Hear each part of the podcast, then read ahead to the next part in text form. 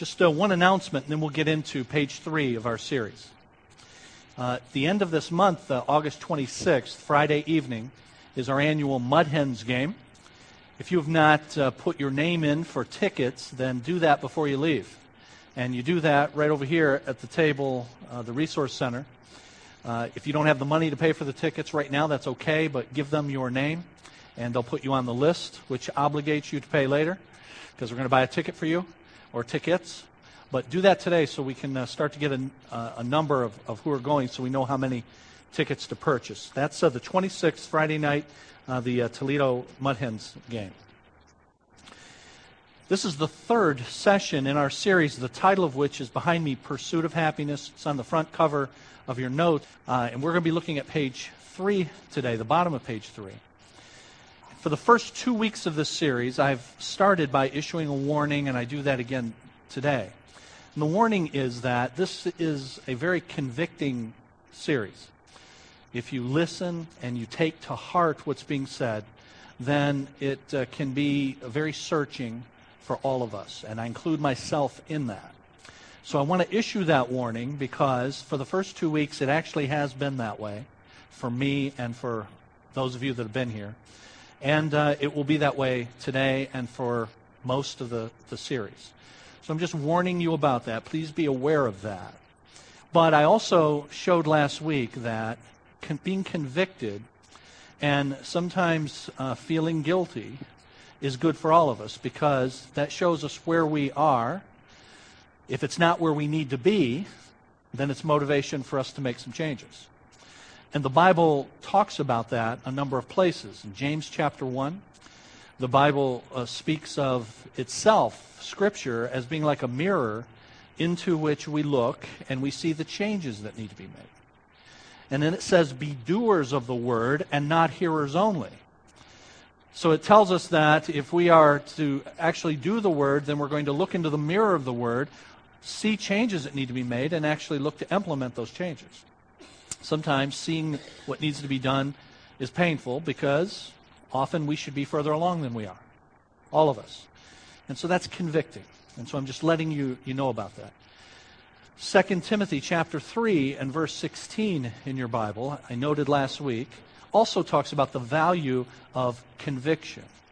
It says that all scripture is given for teaching and rebuking and correcting and training in righteousness, those four things. And the second of those four things, rebuking, is actually the same word in your New Testament that's sometimes translated convicting. So it's saying the scriptures are given to teach us, and then when they teach us, they often convict us. But they don't just leave us there. Having convicted us, they tell us what we need to do to correct it and then to establish discipline patterns of right living in our, in our lives.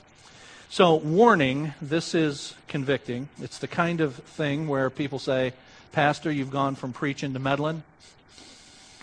Because it gets down to the nitty gritty of how we order our lives around what it is that Jesus has called us to do. And those of you who may be guests then today, uh, I'm not I'm not always this uh, it's not always this difficult. I'm not always this much of a pain in the neck. Yeah, pretty much I am, but but this is this series is uh, more convicting than the norm, and so we're glad you're here, and we hope you and we do hope you come back. And we're three weeks into the series, and if you haven't been able to listen to the first two, all of our lessons are online at our website, so I encourage you to do that. So, this series has to do with how we order our lives in the pursuit of happiness. And there are two, there are a number of points that I've made in these first two weeks, but two that I want to uh, explicitly point out to you at the beginning of this session. One is that we do order our lives around what we think will make us happy we all order our lives around the thing or things that we think will make us happy. So that's one. But secondly, if they're not ordered, if our lives are not ordered around what Jesus cares about, it's because we don't think Jesus can make us happy. So the first is we order our lives around the thing or things that we think will make us happy. And if our lives are not ordered then around the things that Jesus cares about, it's because we don't think he can do that, that he can make us happy. Now, I dealt with that back on page two. On page two up at the top, the question we sought to answer, and, and I think did answer from the Bible, is Can Jesus make me happy? And he claims he can. He's God, he can do a lot of stuff. He made you, he made you to be happy. He can provide that. But sin is us thinking we need it in something other than and always less than Him. And so we think we've bought the idea that Jesus cannot make us happy. That's why we order our lives around things other than those about which Jesus cares. So we always order our lives around the thing or things that we think will make us happy. And if our lives are not ordered around what Jesus cares about, it's because we don't think he can. He says he can. Romans 12 and verse 2. It's listed at the top of page 2 in your notes, but he says there, Do not be conformed to this world, but be transformed by the renewing of your minds. As you do that, you will be able to, last part of verse 2, you will be able to test and approve. That is, you'll be able to show, you'll be able to prove, manifest that God's will is these three things it is good, and it's pleasing, and it's perfect doing what Jesus cares about and says you should care about, doing God's will, in other words, is a good thing, it's a pleasing thing, it's a perfect thing. So Jesus claims he can make us happy, but the way we order our, our lives often reveals that we really don't, don't think that. So let me ask you that. It's part of this whole convicting thing.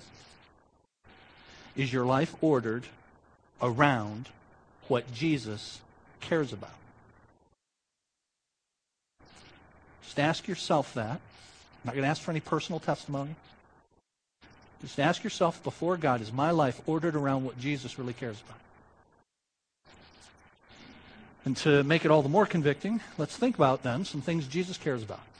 That I think we will all agree. The things that I'm going to list are definitely things Jesus cares about. And then I'll go down to a list, a list that maybe not. So, would we all agree Jesus cares about the gospel? The good news? It's centered on Jesus. It's centered on who he is and what he did. He cares about that, doesn't he? So is my life centered on the gospel? Is it, is it, is it ordered in a way to see the gospel not only continue to transform my life, but to be the seed of the gospel to be sown into many other lives? Is my life ordered that way? Because Jesus cares about that, doesn't he? Does Jesus care about the Bible? And the gospel, you know, is uh, saturates the Bible, but all of the Bible. Does he care about Scripture and all of its teaching? It's his word. And, and he, he cares about it in your life personally. That you're in it regularly. Imbibing in, drinking in what he teaches in the Bible. He cares about that. But he only cares about it for you personally, he cares that other people get taught the Bible. That they're able to come to places like this that teach the Bible and they're able to hear the Bible. Well, that means a whole bunch of stuff. have I ordered my life? Have you ordered your life around trying to make that happen? To have a place like this where people can be taught the Bible? You know, I mentioned in our first hour, so you're getting a double whammy if you were here for the first hour, because we're in Ephesians 4 and it's about similar stuff. How we order our lives and use the gifts Christ has given us. And I said in the first hour, there are people right now, as I speak, there were then and there are right now, who have our children, taking care of our children, so that you can be taught. Well, the people who are doing that have caught the idea Jesus cares about people being taught the Bible, and I'm going to help that happen. And so they're serving right now, helping that happen. Or We don't collect an offering in the second hour. We pass the hat during our first hour, and I always tell people who are guests, don't, don't give. So those of you who are guests, I'm going to mention this, but just mention it and move on. But those of you who give money to, to fund the ministry of the church, you're helping the ministry of the word go forward by virtue of doing that, right? So there are all sorts of things now that you can think about. If I really care about the Bible in my own life, I'll schedule time to read it regularly. But if I care about the dissemination of the truth of the Bible into the lives of others, then I'll do what I can to make that possible. Jesus cares about the gospel. Jesus cares about the Bible. We all agree, right? Jesus cares about church. Christ loved the church and gave himself up for her. That's what the Bible says. The world hates the church. Jesus loves the church. It's his idea. It's his church. He's the head of it. He cares about it. And and that means he cares about all the stuff that's necessary to make it happen. Do you know how much stuff is necessary to make it happen? I listed some of it in our first hour. It just goes from the mundane to the, but there's just menial, I should say, tasks that just have to be done in order for the church to function. Jesus cares about that. He cares about the fact that you're able to sit on chairs that somebody else set up. He cares about the fact that you're able to hear my voice right now because somebody came in and set up audio stuff. He cares about the fact that we were able to sing songs in our first hour from a screen because somebody came in early and set up video stuff. He cares about the fact that you're able to hear me without a screaming baby because somebody's taking care of the baby somewhere else. And those babies are learning at a very young age to love coming to church, which is a great thing as well. Because there are people there who love me and treat me that way. There are, there are people who are taking care of our children to teach them right now at age graded levels so that they can understand the truth of God. And they've studied this week and they've prepared this week to do that. You guys just got finished having coffee and bagels. You know, why do we do that? We think we think Jesus cares about his people talking to each other and mingling with each other. The Bible teaches that. So we try to make avenues for that to happen, and that's why we give you coffee and bagels. Besides that, I like it when you're not falling asleep. A cup of coffee helps that also. People have to come in. A bunch of people have to come in, get all that sort of stuff done. All sorts of stuff. I could go on and on and on. Why? Because Jesus cares about church and all the stuff that makes church go. Now, am I right? He cares about that? He cares about relationships. And in particular, he cares about relationships in the church. How do I know that? Because 60 times, 60 times in your New Testament, the Greek word allelon is used. And that's a word, one word translated with two English words, one another. And over and over again in Scripture, we are told within the context of the church to love one another, pray for one another, accept one another, forgive one another, submit to one another, be patient with one another, on and on it goes, right? Jesus cares about that. That means you got to care about that. So that means you got to relate to people in the church. You got to get to know them. Does Jesus care about his work going forward in other lands, or in other words, missions? Of course. He says, I want you to go and make disciples of how many nations? All of them. He cares about missions. If Jesus cares about missions, then we should probably care about that. We should care about who our missionaries are. You know, we have absolutely excellent missionaries. Do you know who they are? And where they are? And what they're doing and what they need? Jesus cares about the gospel and the Bible and the church and all that makes it go and relationships within his church and missions. And we could continue that list. We all agree. That is non controversial. So let me ask you does, does Jesus care about this list of stuff? The stuff I just said is non controversial. Does Jesus care about the tigers? Especially compared to everything else I just listed? I like the Tigers. I like it that they're in first. I happen to know they're in first. There's a reason I know they're in first. I looked it up. But does Jesus really care? Or, you know, I'm not just picking on the Tigers. I'm not going to pick on the Red Wings because that happens to be my thing. I only preach on other people's sins. But fill in your favorite sports team. And how much does he care about it? Does Jesus care that much about how you look?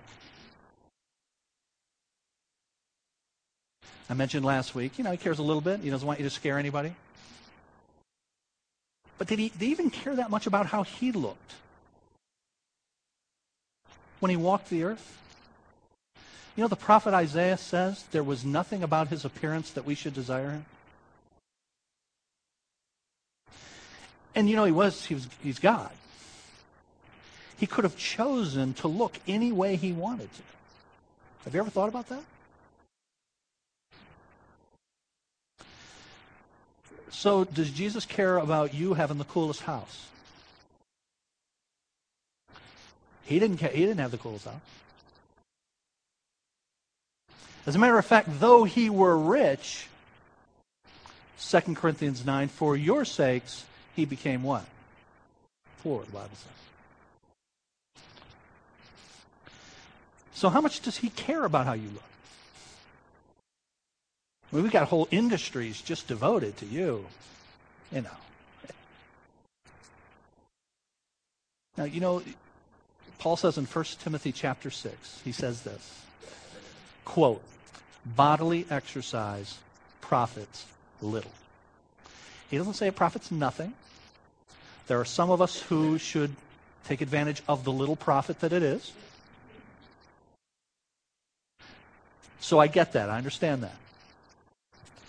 But there are some people who are virtually obsessed with that. They spend their time on that. Does Jesus care about your tan?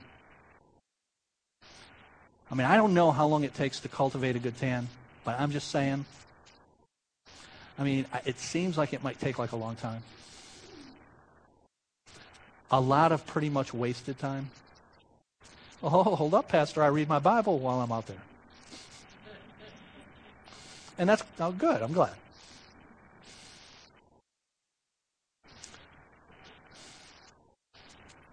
Does Jesus care about our hobbies? Do you know what hobbies are often called? Avocation. You ever heard that word? An avocation. Vocation comes from a Latin word vox, which we get voice from it. It means calling. Your vocation, your calling. An avocation means not your calling. And that's why they're called that. They're things that are other than your calling. How, how many Americans and how many American Christians are spending lots of time on avocation, things other than their calling? Do you think? Should I stop going down that list? Stuff Jesus cares about and stuff maybe Jesus doesn't care much about. Now, think about how much time you spend on which side of those lists.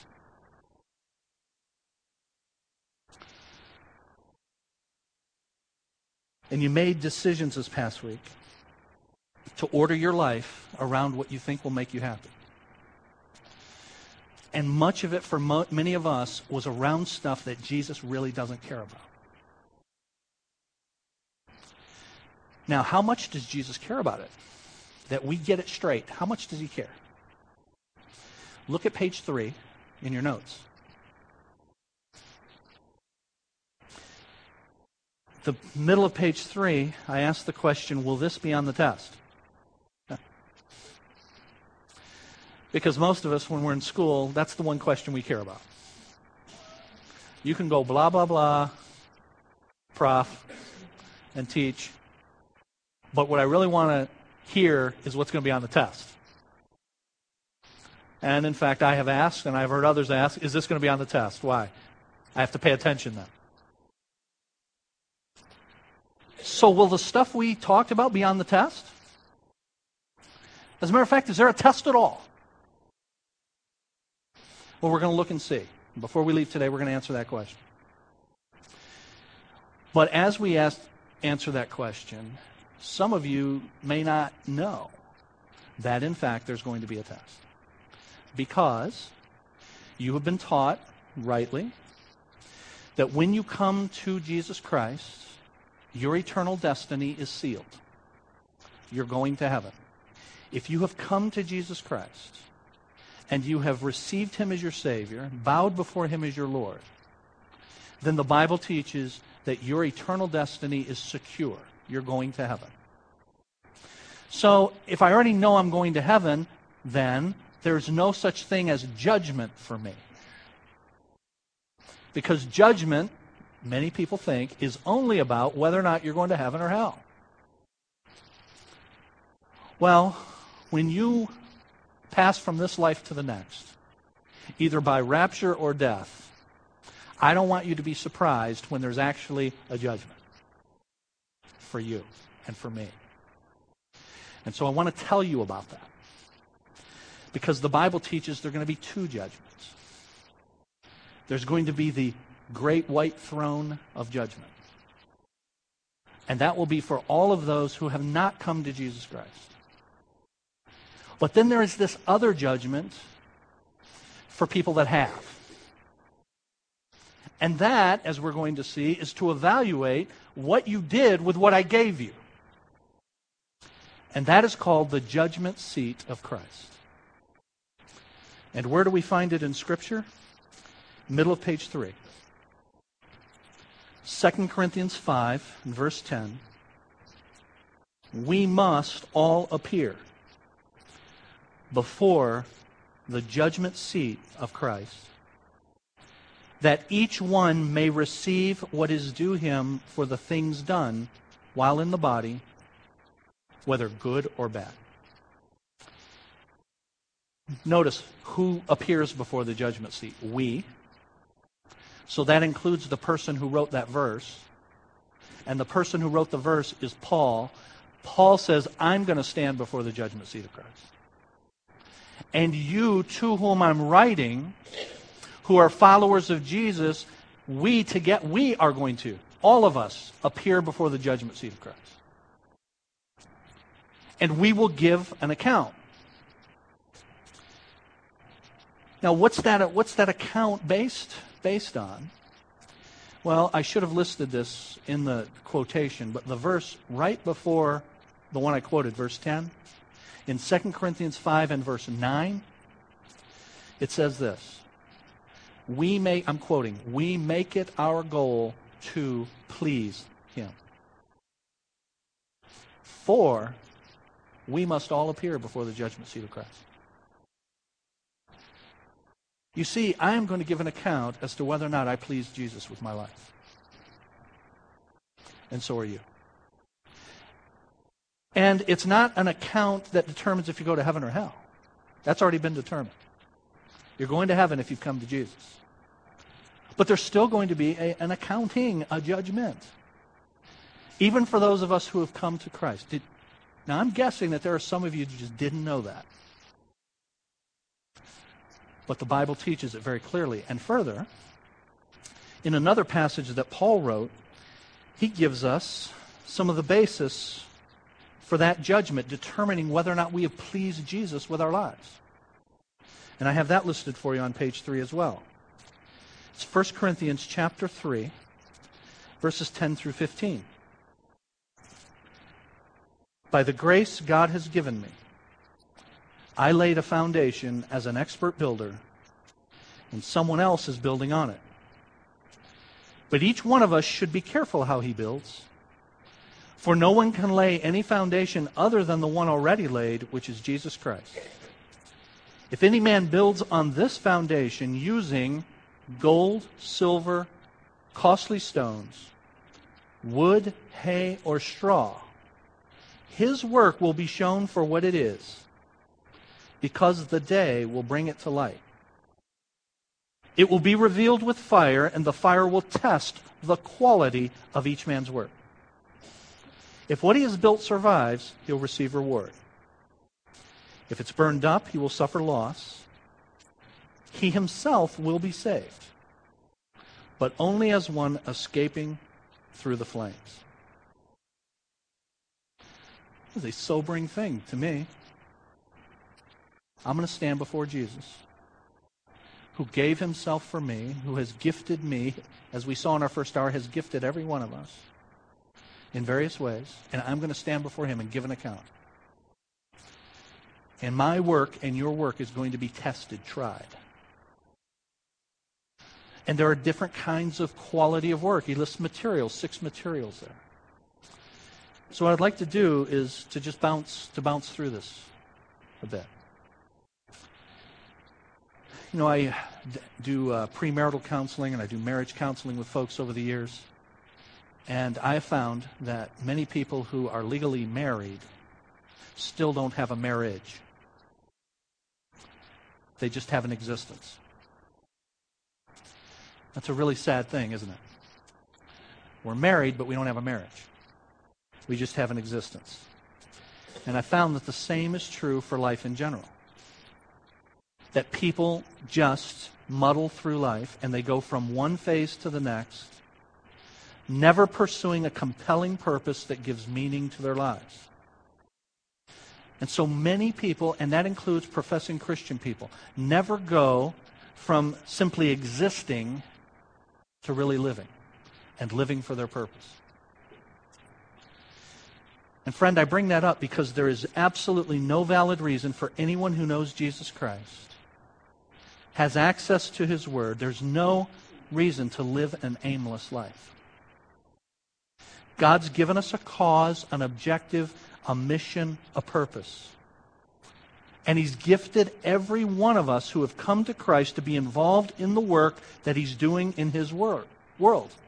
And what is that work that God has called us to? Jesus gave it in his final words before he departed. He said, This is what I have for you. I want you to go and I want you to make disciples.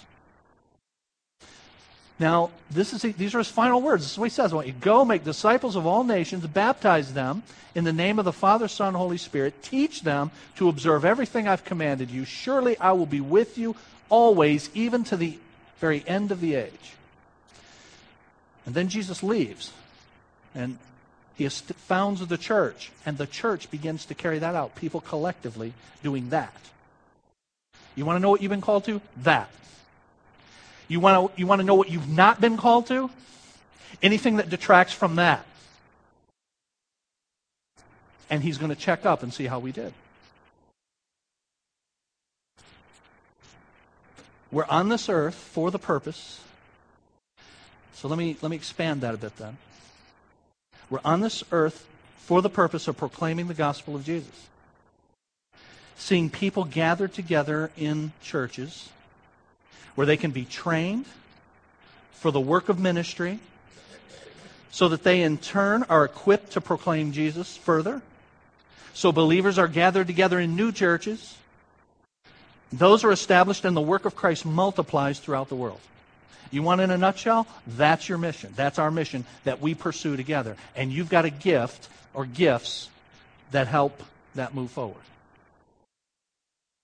The Bible tells us God's equipped every believer to participate in the mission. Now let's take a look at what he says in 2 Corinthians, or excuse me, 1 Corinthians 3, about this judgment seat of Christ and how we build upon the foundation of Jesus. He cares enough about how we do with what he's told us to do that he's going to check. And we'll give an account. And further, he cares enough that he will destroy anyone who tries to harm it. Now, I'm saying that not because there's anybody here that I know of that's trying to harm it. But I just want you to know that he actually says, God actually says, I care enough about that mission and the church that's central to that mission that if anybody would try to do harm to the church, I'll destroy them. That's what he says in 1 Corinthians 3. I've quoted for you on page 3, verses 10 through 15. But let me read for you the next two verses, verses 16 and 17. 1 Corinthians 3, 16 and 17. Here's what it says Don't you know that you yourselves are God's temple and that God's Spirit lives in you? If anyone destroys God's temple, God will destroy him. For God's temple is sacred, and you are that temple. Now, some of you have heard the passage three chapters later that says that your body is the temple of the Holy Spirit. You guys are familiar with that? 1 Corinthians 6, verses 19 and 20 says that. And so when it talks about the temple here, you may be thinking about you individually and your body, and if anybody does harm to you, God will harm protect you by harming them. But in chapter 3, it's not talking about you individually. Chapter 6 is talking about you individually. Your body and my body, if we've come to Christ, is the temple of the Holy Spirit. But in chapter 3, it's not talking about your individual body, individual. How do I know this? Because in Greek, unlike in English, there are two different ways to spell singular you and plural you. In English, if I'm saying singular you, Will you, talking to one person, go with me? That's spelled Y O U. And if I say to a group, Will you listen to me? That's still spelled Y O U. Singular or plural? In Greek, they're spelled different. If it's talking about you singular, it's spelled one way, you plural another way. And in chapter 3, it's you plural. And in the context, it is about the church at Corinth, who collectively now, comprised of the people that are the church at Corinth, are God's holy temple. And God says, it's sacred to me. And if anyone destroys it, I'll destroy, tries to harm it, I'll destroy him. That's how much God cares about his church. Now, the verses just before that, the six verses just before that, 10 through 15 tell us that God not only cares enough that he'll destroy somebody who does tries to do harm to his church, he cares enough that he's going to check such that we give an account as to what we did as members of his church. So verse 10, if you look at page 3, says this. According to the grace of God which was given to me, like a wise master builder, I laid a foundation and another is building on it. So here's what's being said. Paul writes this, and he says, I laid the foundation for the church. Actually, the church that I'm writing to, the church in Corinth. How did he lay that foundation? He went there and preached the gospel. When did he go and do that? Acts chapter 18 in your Bible. If you read Acts chapter 18, Paul goes to Corinth. He was fearful for some reason. The Lord appeared to him, the Bible says in Acts 18, and said to him, Paul, do not be afraid, but go ahead and preach. Here's why I have many people in this city. That's what the Bible says. So he went to Corinth, he preached the gospel, people came to Jesus, and they were gathered into the church. So that's why Paul says, I have now, as a wise master builder, laid a foundation, and now someone else is building on the foundation that I laid. The word that he uses for, uh, for wise builder is a Greek word, architecton. What English word do we get? Paul says, God has used me as the architect for this thing. I've laid the foundation. And now I've passed the baton on to someone else who is building on that. That someone turns out to be Apollos. And Apollos is preaching and building up this, this assembly as Paul now moves on to lay another foundation for another church. So, verse 10 it's according to the grace of God given to me. I was a wise master builder. I've laid the foundation, and now another is building is building on it. And so Paul builds a foundation. There's ultimately only one ultimate foundation. That's Christ, he says in verse 11. And then I want you to look at verses 12 through 15.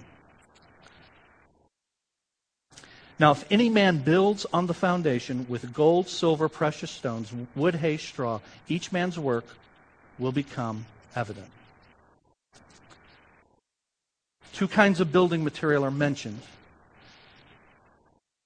And they're to indicate those things, now get this, that are of lasting value. Notice the first three. They last. When they're tried by fire, they last. The last three are burned up. There are different kinds of work that can be done, some that have lasting value and some that do not. If you really want to consider building a, a, building, then wood is far superior to gold in the building process. But the focus in this passage is on the value of what's done and whether or not it'll be lasting. And so we're told gold, silver, precious stones, wood, hay, and straw, and that's quite a contrast. It's saying now get this, friends, some lives produce results that are valuable and lasting gold, silver, precious stones. Other lives produce what's worthless and temporary wood, hay, straw. Remember the two categories stuff Jesus cares about, other stuff maybe he doesn't care much about? So, which one of those is gold, silver, and precious stones? Maybe the gospel? The Bible? His church? Relationships in his church? Missions?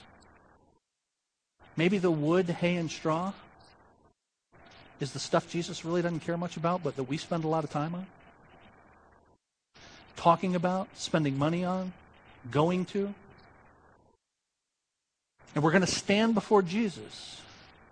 And Jesus is going to have us give an evaluation for how we used our time and our talent and our treasure. And for many of us, much of it is going to be wood, hay, and straw. There's a verse in 2 Samuel that speaks to this issue of value. King David, after great sin and great judgment, determined to offer a sacrifice to God. He purchased a material for an offering to the Lord. And the man from whom he purchased it offered to give it free of charge to the king. I'll give it to you, and then you can go offer it to the Lord. So David's not going to have to pay anything for it. And David says this, 2 Samuel 24 and verse 24. I will not offer burnt offerings to the Lord my God, which cost me nothing.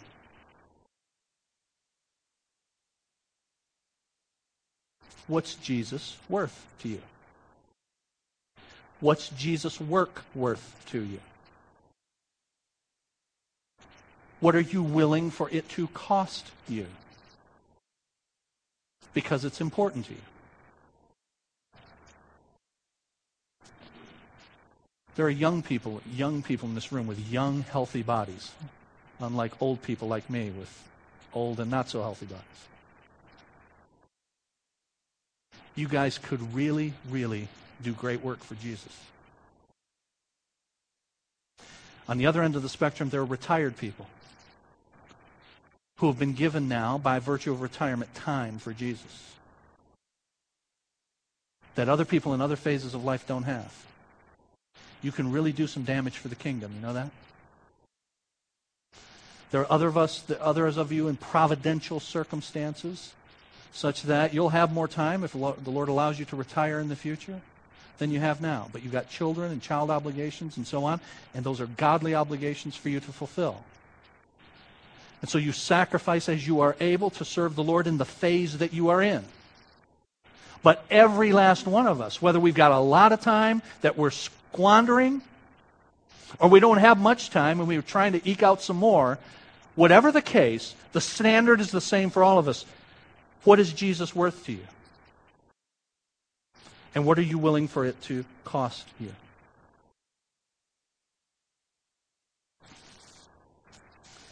You all have heard the phrase before only one life and it'll soon be past. What's the last part? Only one life, it will soon be past. And only what is done for Christ will last. Only what's done for Christ will last after you're gone. And only what's done for Christ will last when you stand before Him.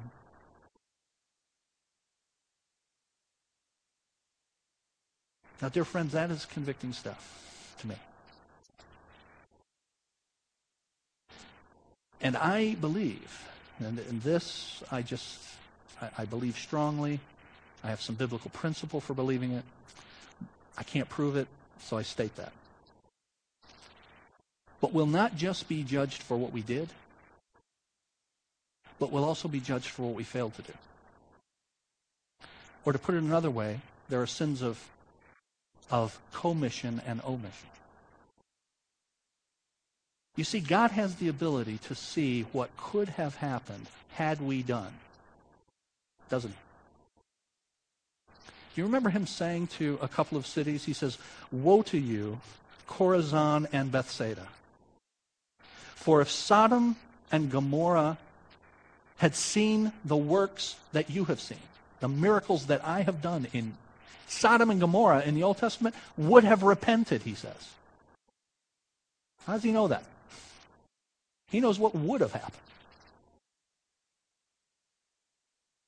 Jesus can tell what would have happened had I prioritized my life differently. Wow, what a convicting thing that I, I committed my life to things that are of lesser value. I will definitely be judged for those. Jesus may also show me what could have happened had I done other things.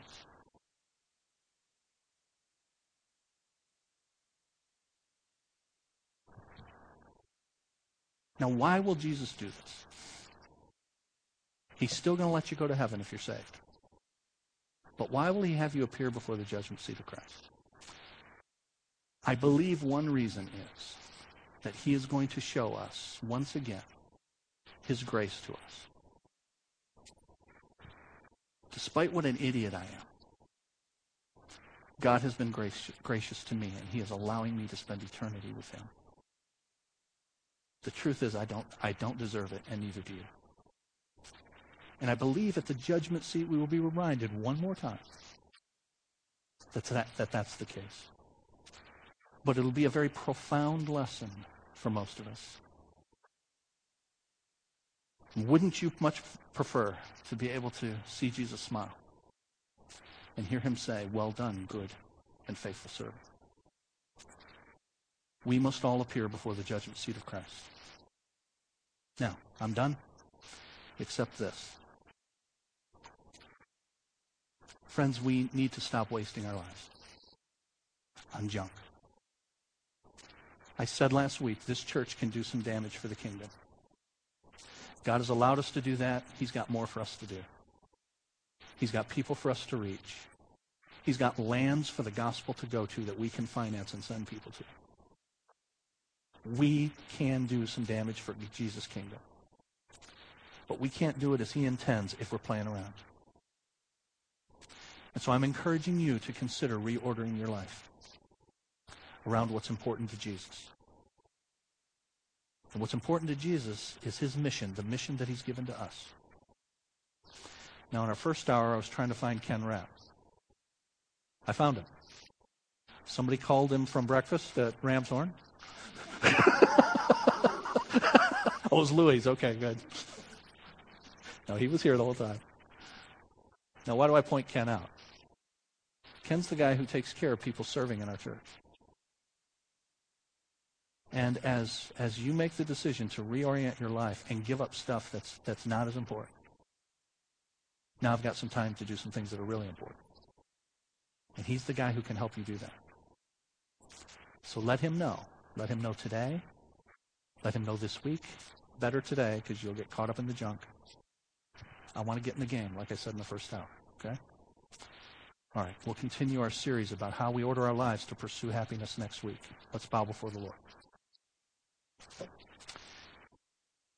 Father, thank you for this convicting time for me, for us. We'll stand before the Lord Jesus, the one who gave himself for us and give an account for what we did with what he gave. Lord, we somehow we our, our values are so skewed that we think, oh no, I have to give things up now and serve Jesus. But truly serving the king really is giving up nothing.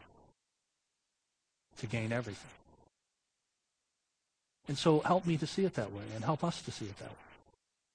We are chasing shadows and things that don't last. We're investing ourselves in things that ultimately don't matter. Help us to see that and thereby then willingly give ourselves to the Lord Jesus and the mission to which he has called us. I pray that every person in this room who names the name of Jesus will be willing to reorder his or her life around what's most important. And may you see fit to use this place, this, this, this group of people, this church, as a light in darkness to show the transforming power of the gospel of Jesus, such that people are willing to radically reorder their lives around what he cares about. When they see that, I pray that they will be drawn to that light. And that we will see many come to Jesus and their lives built upon the foundation that he is. Help us, Lord, this afternoon as we think about these things. Pray about these things. Eliminate some things from our lives. Reorder them. I pray that some today will volunteer to, to serve in your mission today who have been who have been misusing and abusing the gifts that you've provided. Lord, bring it, give us safety this week. Help us to glorify you in all that we do. And we pray that you'll bring us back again next Lord's Day. We pray in the name of Jesus. Amen.